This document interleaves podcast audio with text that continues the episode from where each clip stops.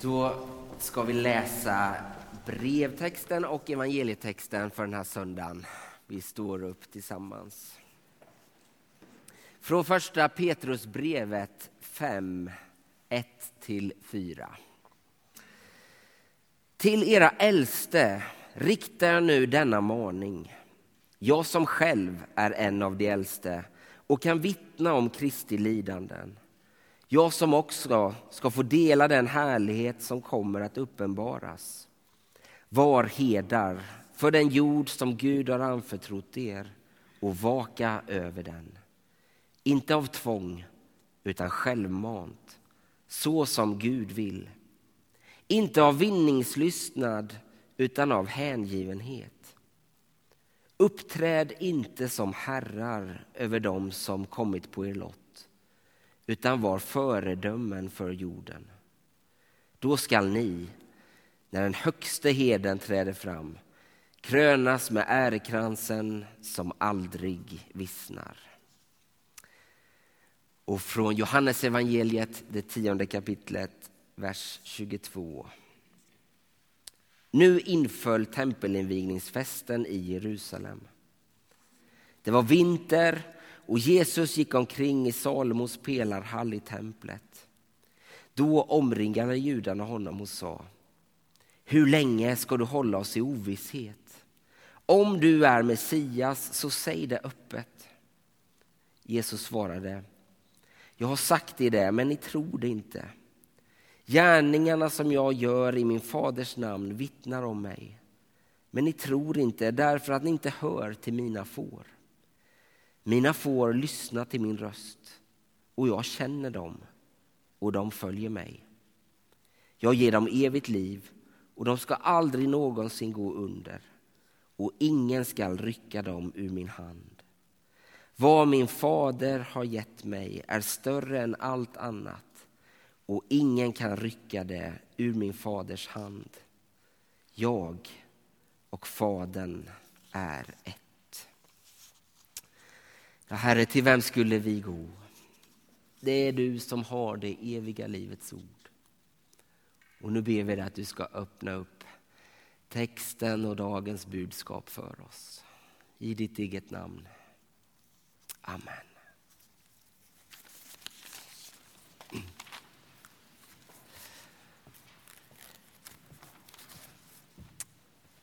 Ja, vi har en rik gudstjänst, så jag kanske snarare håller en lite kortare betraktelse över det här med hederskap än en ren utläggning av dagens evangelietext. Jag tar ett lite bredare grepp. Jag tror att det är så här att om du skulle fundera på ett sammanhang som du verkligen har uppskattat som du minns med glädje. Kanske var en ungdomsgrupp i en församling, en skolklass, ett arbetslag. Ja, tänk efter hur det ser ut i ditt liv, vilka sammanhang du har funnits i. De du minns med glädje vågar jag nästan lova att det är så. Att det fanns någon eller några. Som liksom personifierade det där sammanhanget. Som såg, som bjöd in. Och ni kanske inte minns så mycket vad den där personen sa. Men det var något med hur den var. Det här är en söndag som vill lyfta fram det goda ledarskapet.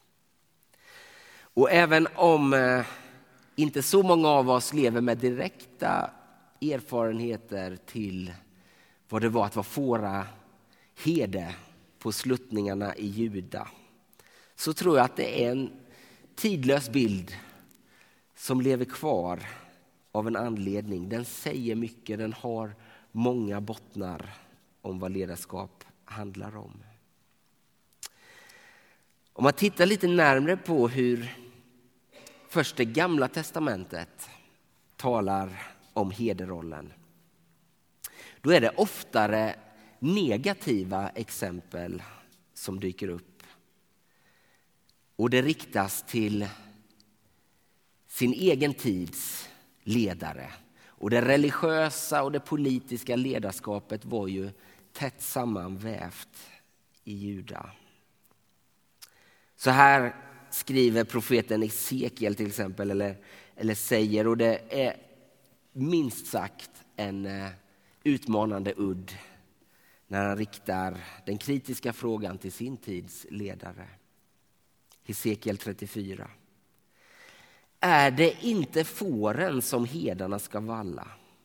Ni använder mjölken, gör kläder av ullen och slaktar de bästa djuren. Ni vallar inte fåren. Ni har inte hjälpt de svaga, inte botat de sjuka, inte förbundit de skadade.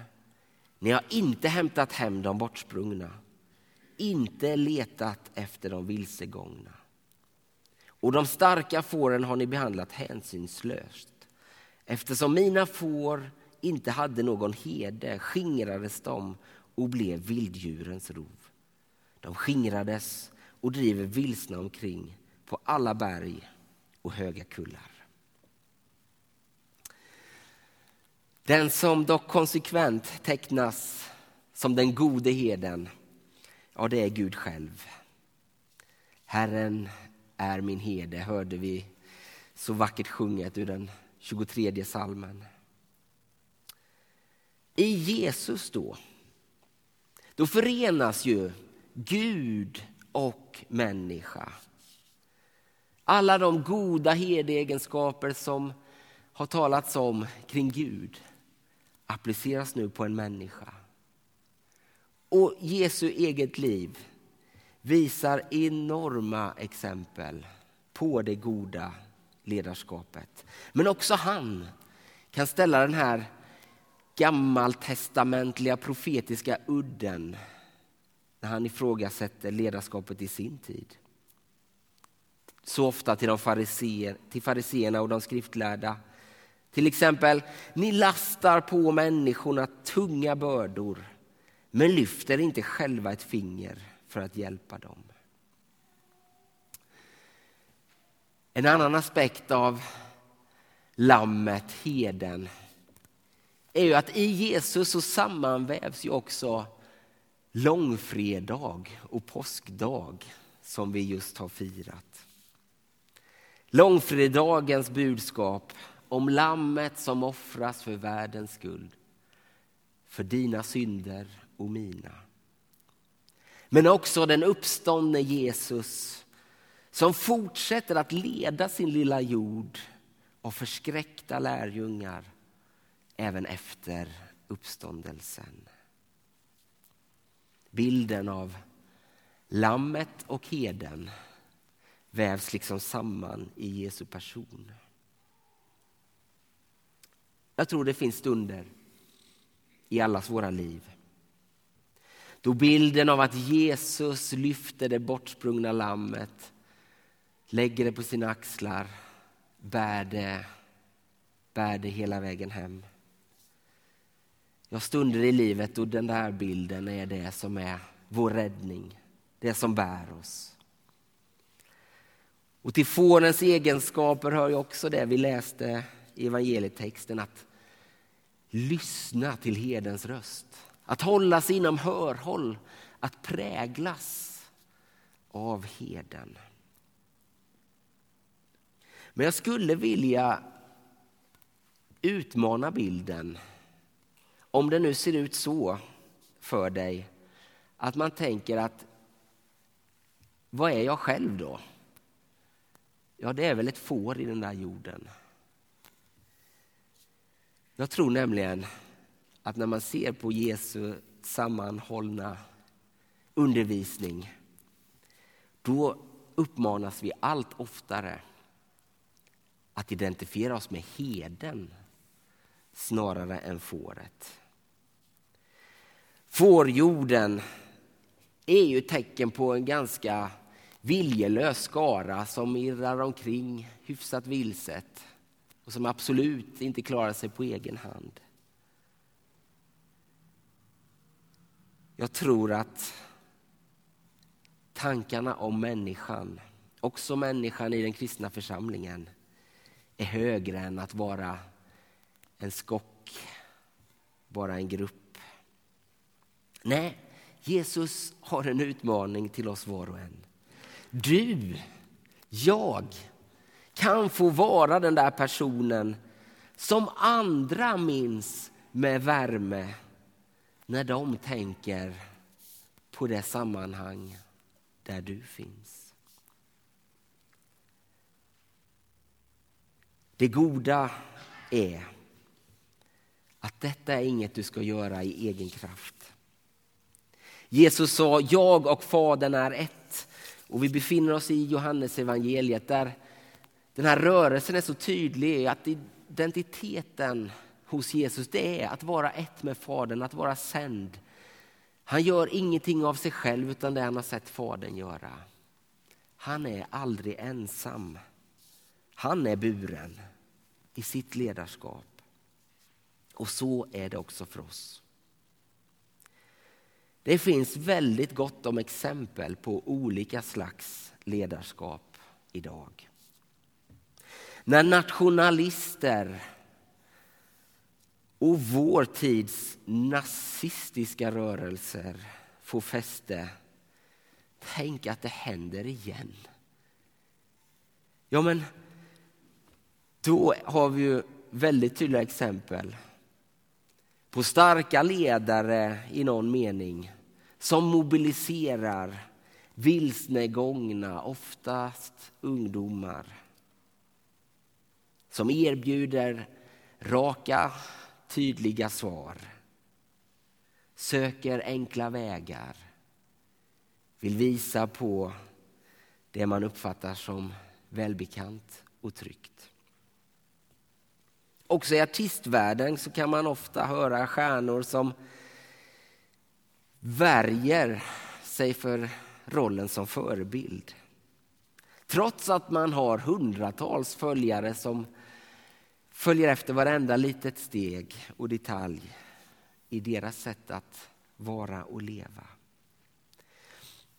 Ja, det tycks fungera så att om man inte ser exempel på ett gott ledarskap då uppstår liksom ett tomrum som väldigt många är villiga att fylla.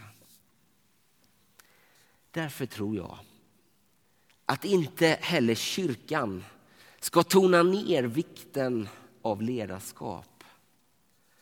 Och möjligheten att, att få vara en röst och ett exempel som visar på en god väg. Men ett ledarskap präglat av Kristus Jesus som tjänaren. Den som inte är lejd, talar Jesus om i en annan text om heden. En som ger av det goda, inte av egen vinning utan för att det är gott i sig och för att det är av kärlek till människor. Att axla det goda ledarskapet det är en utmaning, en uppmuntran till oss var och en. Och bilderna kring detta, kroppen är en, där de olika delarna behöver varandra. Trädet är en annan. Jag vill avsluta med en bild till. En del av er vet att jag har börjat cykla allt mer. Och jag ska inte trötta er, jag lovar, med allt för många bilder ifrån detta nya liv. Men idag kan jag inte låta bli. Mycket tyder på att om cykelsporten hade existerat på Jesu tid, då hade han hämtat många bilder också ifrån den. Att cykla långa sträckor, det kräver en klunga. Och den vanligaste formen för klungkörning kallas för belgisk kedja. Det går till så att man cyklar två och två, sida vid sida. Och så med ganska jämna mellanrum så gör man en förflyttning så här. Så den som låg längst fram till höger glider ner ett snäpp och så kommer den som låg näst sist fram i täten. Hela klungan har en ledare som bland annat styr med vilken frekvens man ska göra de här växlingarna. Men också ledaren är med mitt i klungan, får ibland dra men också få hjälp och många gånger ligga ganska långt ner. På cykeln så får man många goda bilder och tankar kring vad en kristen församling kan innebära. När det kommer till ledarskap, hederskap, så vore församlingen ingenting om det inte vore så att vi fick vara med och dra och hjälpa och stödja varandra. Vissa delar av livet så kanske man kan ligga i täten lite längre sträckor. Andra gånger får man åka med lite längre bak. Ta med dig utmaningen och uppmuntran från dagens budskap, Jesu budskap. Du kan få vara den gode heden. Amen.